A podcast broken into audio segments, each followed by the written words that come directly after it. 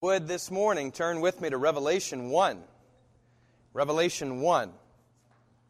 We are in the season now of Easter. You may say, why in the world do, do y'all follow seasons of the church? And, uh, and I've been thinking about this this week, and of course I've thought about it before, but particularly it came to mind this week, and, uh, and here's why. It helps to orient us so that we don't get lost in the middle of the year because it's easy to get lost going from one thing to the next. Can I get an amen from somebody that's busy? Anybody out there feel like you're busy and like, you know, you just go one thing to the next, right? Well, here's the thing. We are not defined, catch this, by our kids' baseball schedule. Thank the Lord. It will come to an end, right? Um, we are not defined by soccer. We're not defined by our work schedule. We're not even defined by what's on the shelf at Walmart, okay? Because they're ahead of us every single step of the way, aren't they?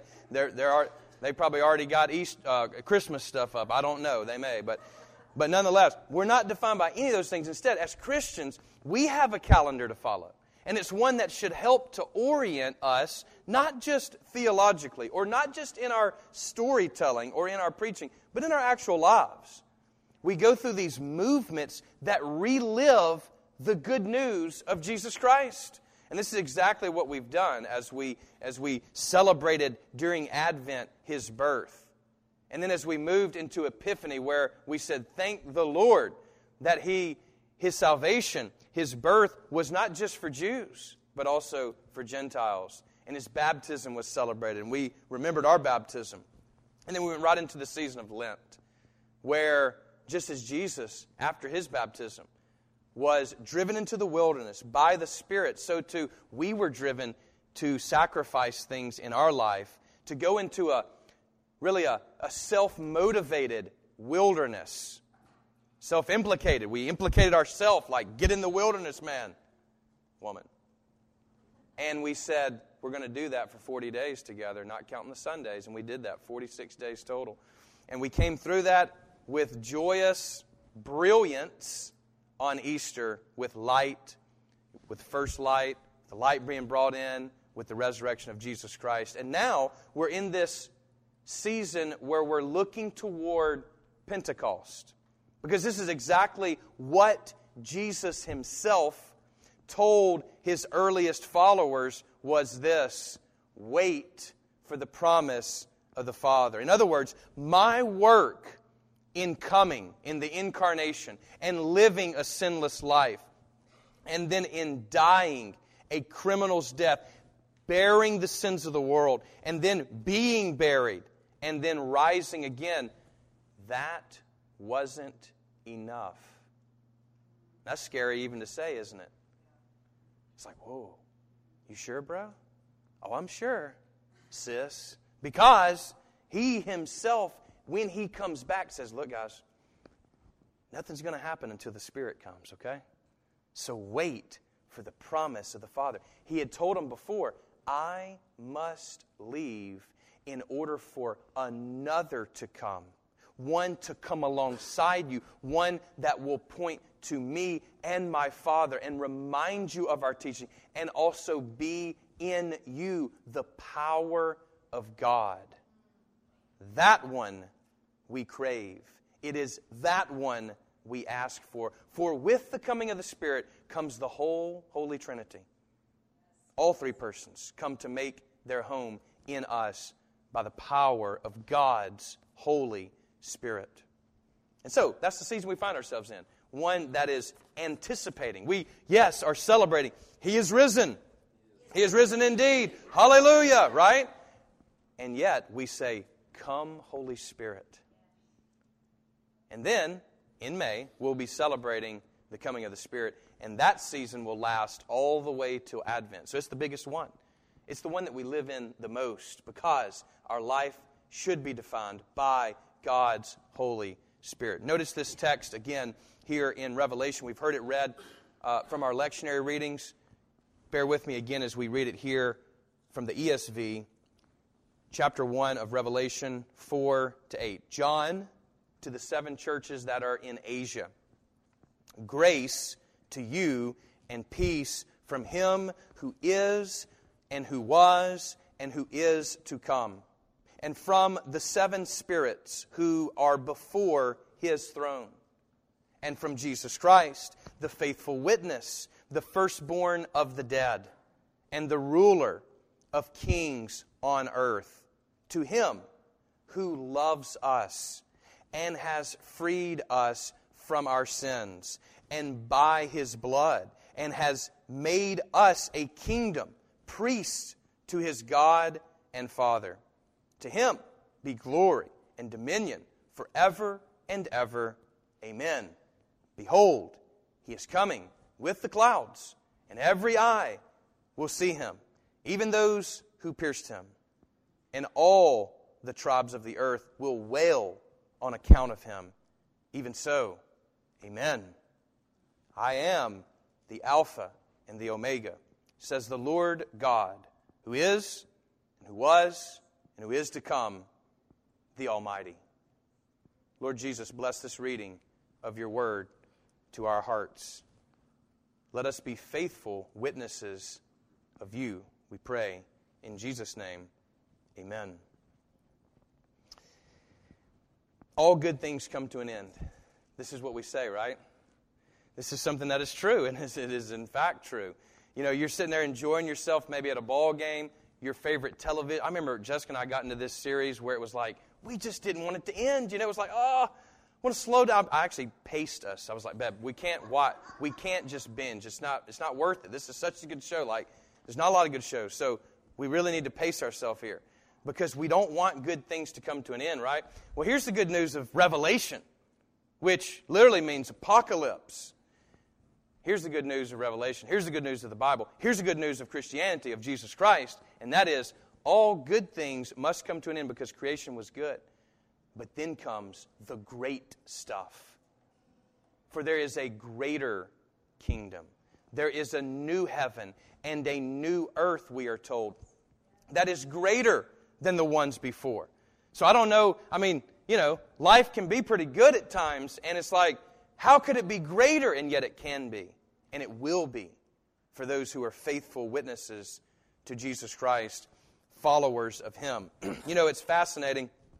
I was looking at the, the Greek here in, in Revelation 1, and the way the book of, Re- where it even gets its name is from the first word, which is apocalypsis, which is apocalypse, is where we get our term apocalypse. It's, literally, it's apocalypse, Christ Jesus of, because, you know, the Greek's all funky and stuff, but it's like, that's what it means, is the revelation of Jesus Christ. Literally, the book gets its name from its first word, which is not unusual. That's exactly how Genesis begins, and that's what it means, is beginning. In the beginning, so the first word, beginning, right? And this, is, this was a typical way of naming books in the ancient world. You just did it by the first word that was said. And this is exactly what is happening here.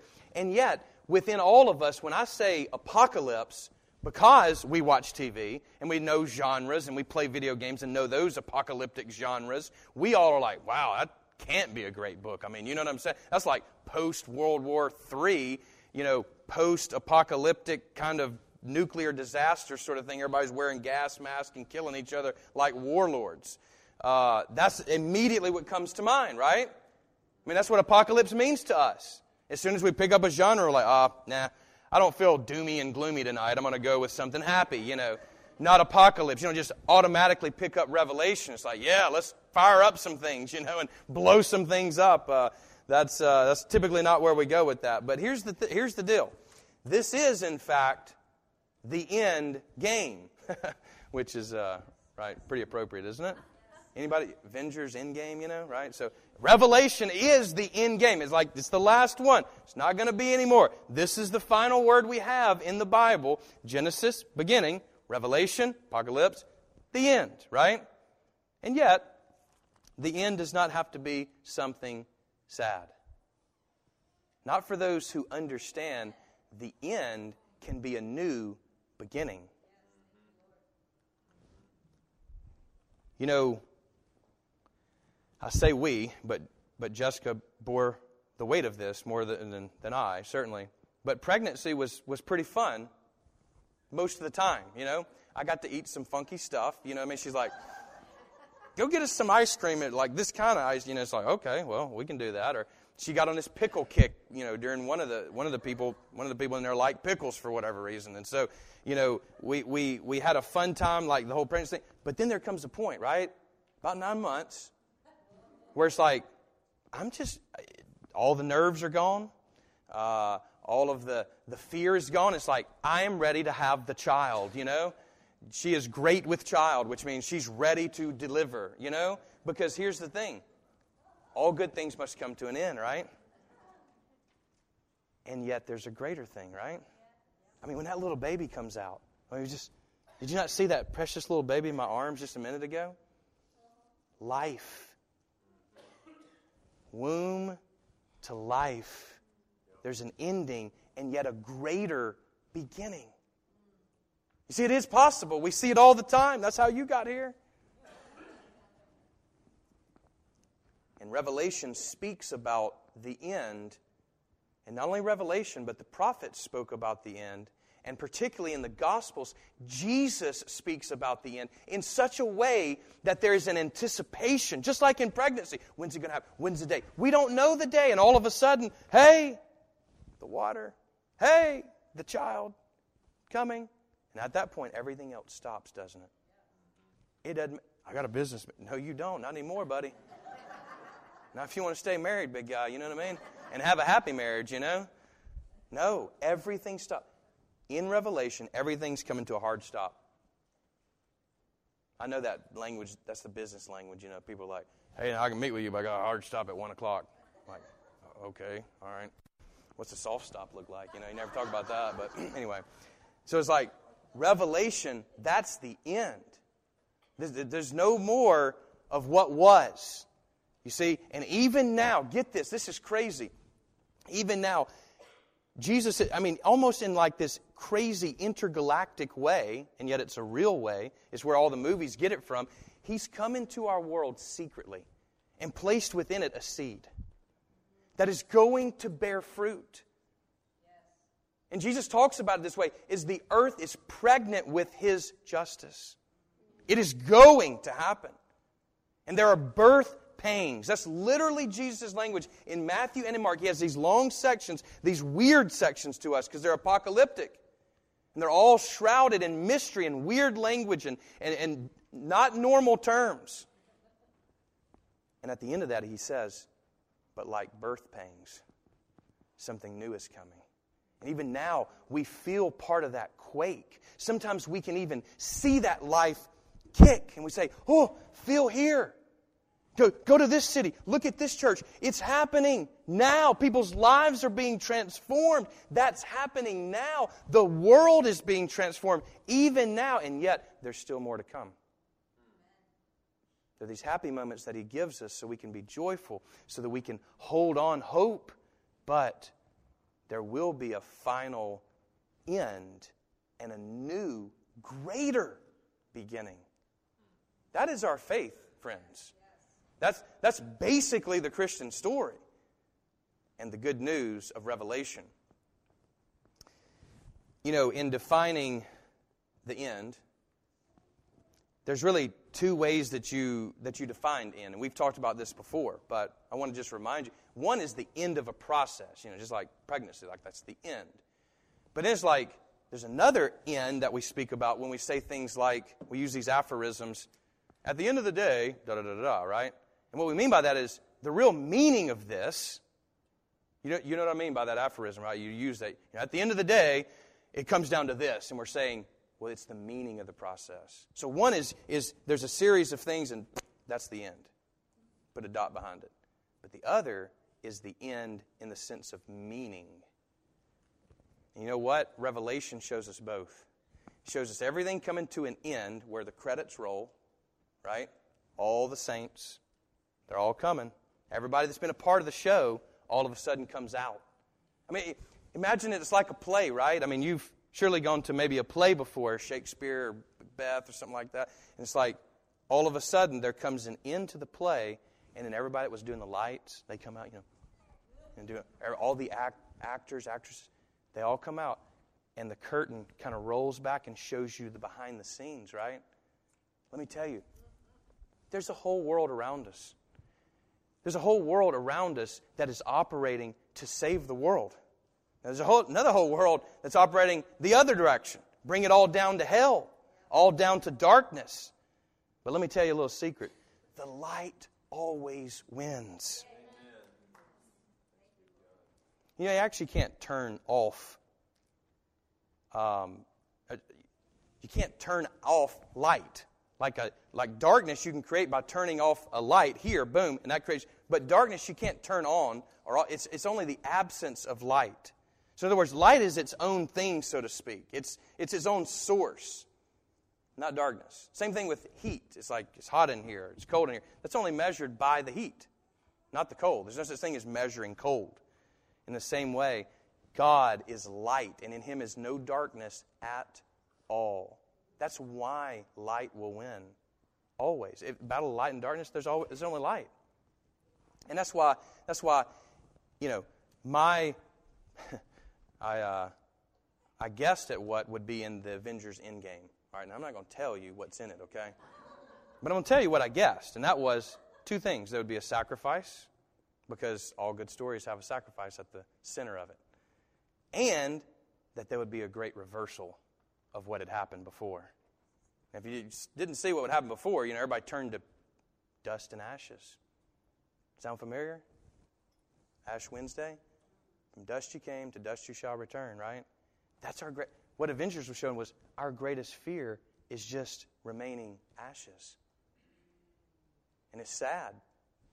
Disrupts the whole world, disrupts your whole life when there's life and then there's just ashes. But the good news, we know going into a movie, it's going to be a terrible movie if it doesn't reverse around. Why? Because the greatest story ever told. That's why. If you're going to tell a good story, there's something in all of us that triggers. We start getting, emo- you know, start getting emotional. Why? Because we know good should win. That's what we expect. If you went there and, and it didn't win, it's like, I mean, everybody left there depressed. Never seen that stupid movie again. I got enough to darkness in my own life. No. In the truest story ever told, the best story that defines all storytelling.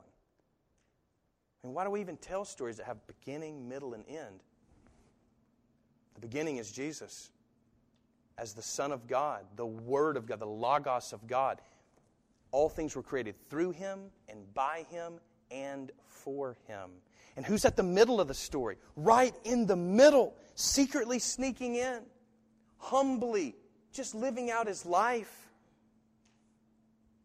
Jesus. And then who's at the end? That's why he says, I'm the Alpha and the Omega. That's just Greek. That's literally two Greek words. A and the Z.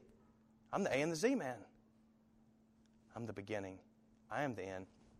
I love the way, poetically here, even prophetically, if you will, he says here, notice uh, 4b and then 8 as well, verse 8 as well, who is and who was and who is to come.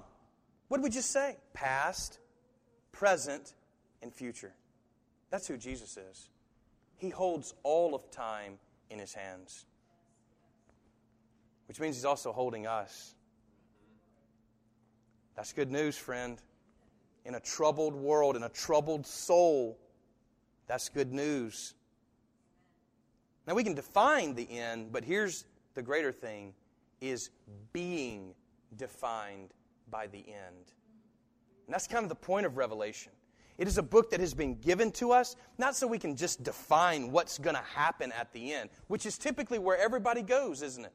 It's like, yeah, let, us argue about the millennial reign of Christ or pre trib and post trib and ah, millennialist and all this language that we never talk about at workplace, you know. But all of a sudden comes up in these discussions about Revelation because it's weird language, because it's apocalyptic. We know it, but we don't know what to do with it, and we don't know how to interpret the images that are there. And it's tough. I mean, trust me, apocalyptic genre is tough. I got a whole list here of helps that would help, but uh, but I'm, I do not have time to go into it honestly. it's, it's, it's too it's too long. But maybe we'll get into it next week. I'm going to be preaching from Revelation until Pentecost, okay? Because our lectionary readings are actually all in Revelation. But here's the point of Revelation. Here's the long story short of Revelation. Things are going to come to an end. And at the end of all things is Jesus. The person. Listen to this. Not the concept of God or Elohim or, or anything like, but the living, breathing, bodily, resurrected person of Jesus Christ. You say, what's at the end of all things? The meaning of all Jesus Christ. What's the meaning of physics? What's the meaning of mathematics? What's the meaning of science in general, or psychology, or sociology, or all the humanities?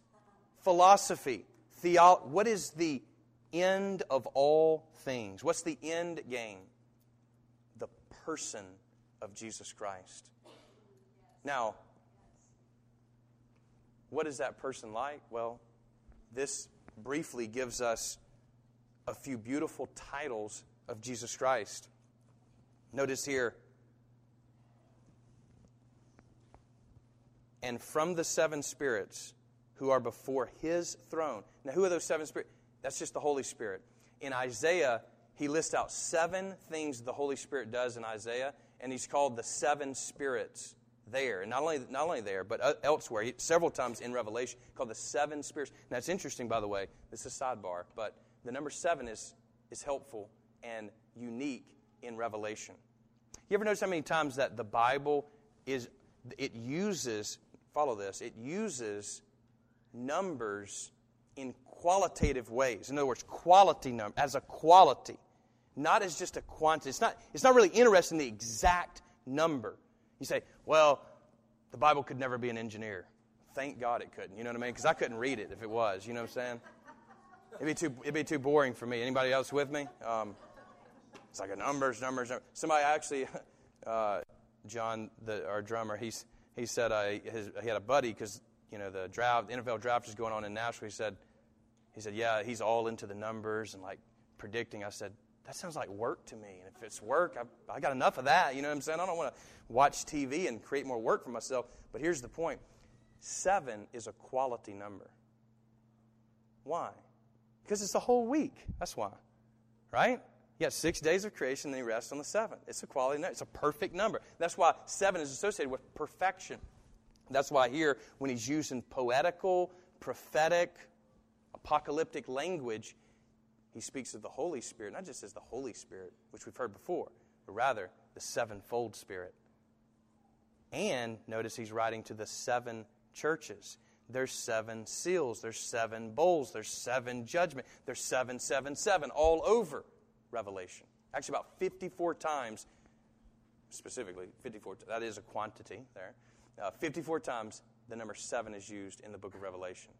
Very important number. But get this it's on the eighth day that Jesus rises from the dead because that's a new week. You catch that?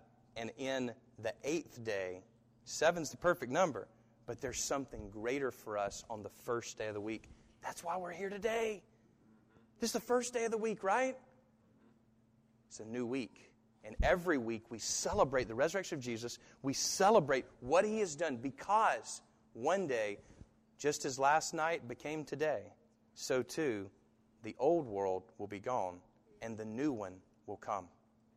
The resurrection of all things made new. And friend, that is something to celebrate. It's something to be thankful for, it's something to hope in. And so, anyway, that's the sevenfold spirit there. And from Jesus Christ, the faithful witness. Notice how Jesus is called a faithful witness. What is he witnessing to? God, who God is. When you see the face of Jesus, you have seen God. You say, What is God like? Is he always angry at me? Is he always, you know, stupid Marshall can't do anything right, you know? It takes so long to do stuff, which, which is true sometimes. Um, never gets around to doing the important stuff. He's always worried about this or that, you know? And I mean, whatever. Is that what God is like? Not apparently. Notice, even after his own disciples have betrayed him, wasn't even there when he was murdered. Could have been. Only one was there, John. who, by the way, is writing Revelation here. All the rest of them abandoned him. What's the first thing Jesus says to them? We read it today. Do you remember from the readings today? What was it? Yeah, John. When it was evening, first day of the week, and the doors of the house where the disciples had met were locked for fear of the Jews. Here they are, cowering still. Jesus came and stood among them and said to them, Peace be with you. He doesn't say, Guys, seriously, man. I mean, for real, bro. Like, at my time of most need, dude, you weren't there. That's what I would have said. That's been the first. I've been like, like seriously, Peter, I, dude, you literally just read the table, man. You could.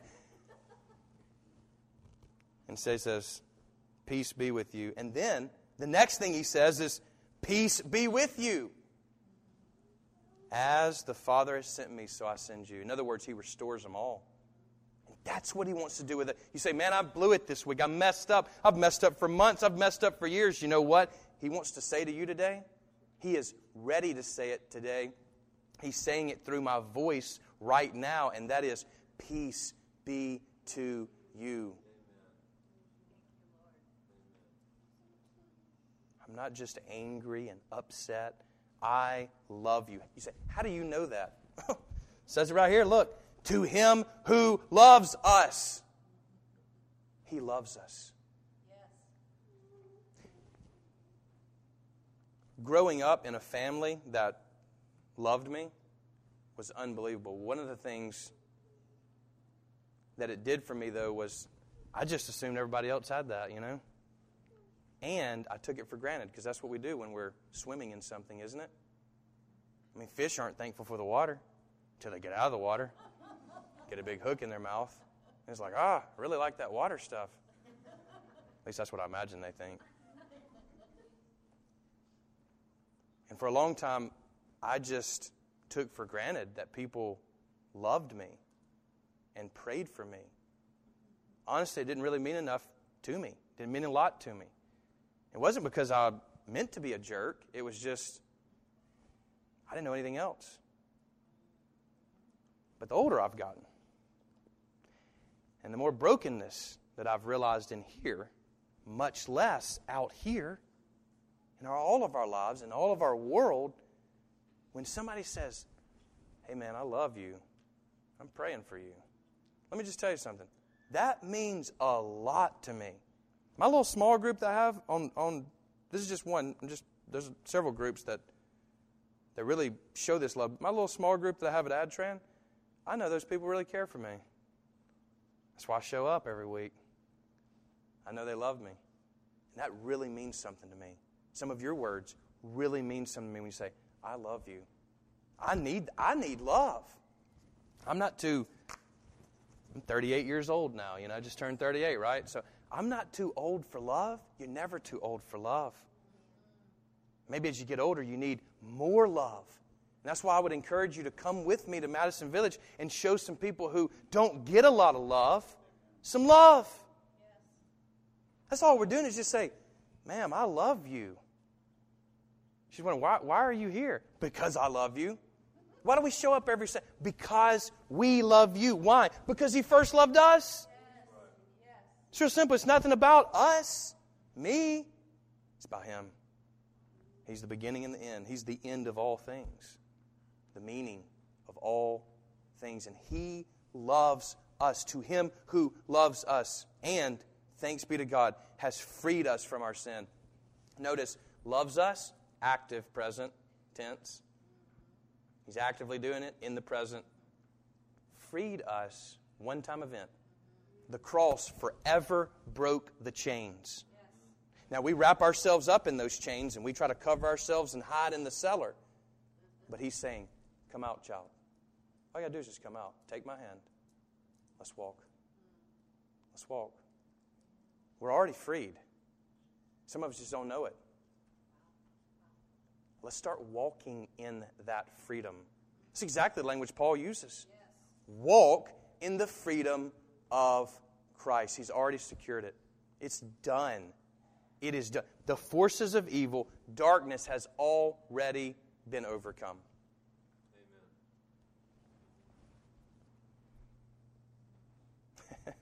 That's why when we watch movies, you know, Lord of the Rings, I'm thinking of Lord of the Rings, I'm thinking of Matrix, I'm thinking of Chronicles of Narnia, I'm thinking of Avengers. It's like, yeah, you know, we want to do that where we're all, you know, yeah, that's good, you know. Yeah, you want to clap. That's the way I'm feeling right now. I want to clap because He is risen. He is risen indeed. Hallelujah. and because He has risen, He has made us a kingdom of priests. In other words, each of us have a ministry now. We, too, are confessors of the faith, witnesses of the faith, which means we walk out of here with that same sort of good news. And for some of us, we need to give ourselves a pep talk. And for others of us, we need somebody else to give us a pep talk. But if we don't get into groups, if we don't let other people in our lives, it'll never happen and we'll stay in the cellar. Don't do that. Don't do that. Instead, come out. Join this community here if you don't have a better one. Are we the best? Absolutely not. Do we have everything like we want it? Absolutely not. um, but are we following the risen Lord Jesus? Absolutely. And are we trying to love people in our community in this very building and facility that He's given us? Absolutely. Are we trying to teach these little ones to walk in His ways, to be nurtured in the love of God? Absolutely. Are we trying to nurture marriage here? Absolutely. Family? Yes. Singles? Absolutely. Jesus was a single. Best minister ever.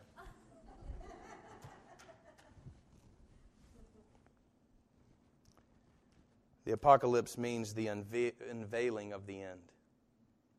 And you say, man, that sounds pretty scary. No, because it's the face of Jesus. That's what the end is. Like, don't be distracted by all the things blowing up and pouring out and all that kind of stuff in here, okay? Because at the end of all things is the face of Jesus Christ. And his face is for you, it's toward you. And just like a child, some of you need to look up.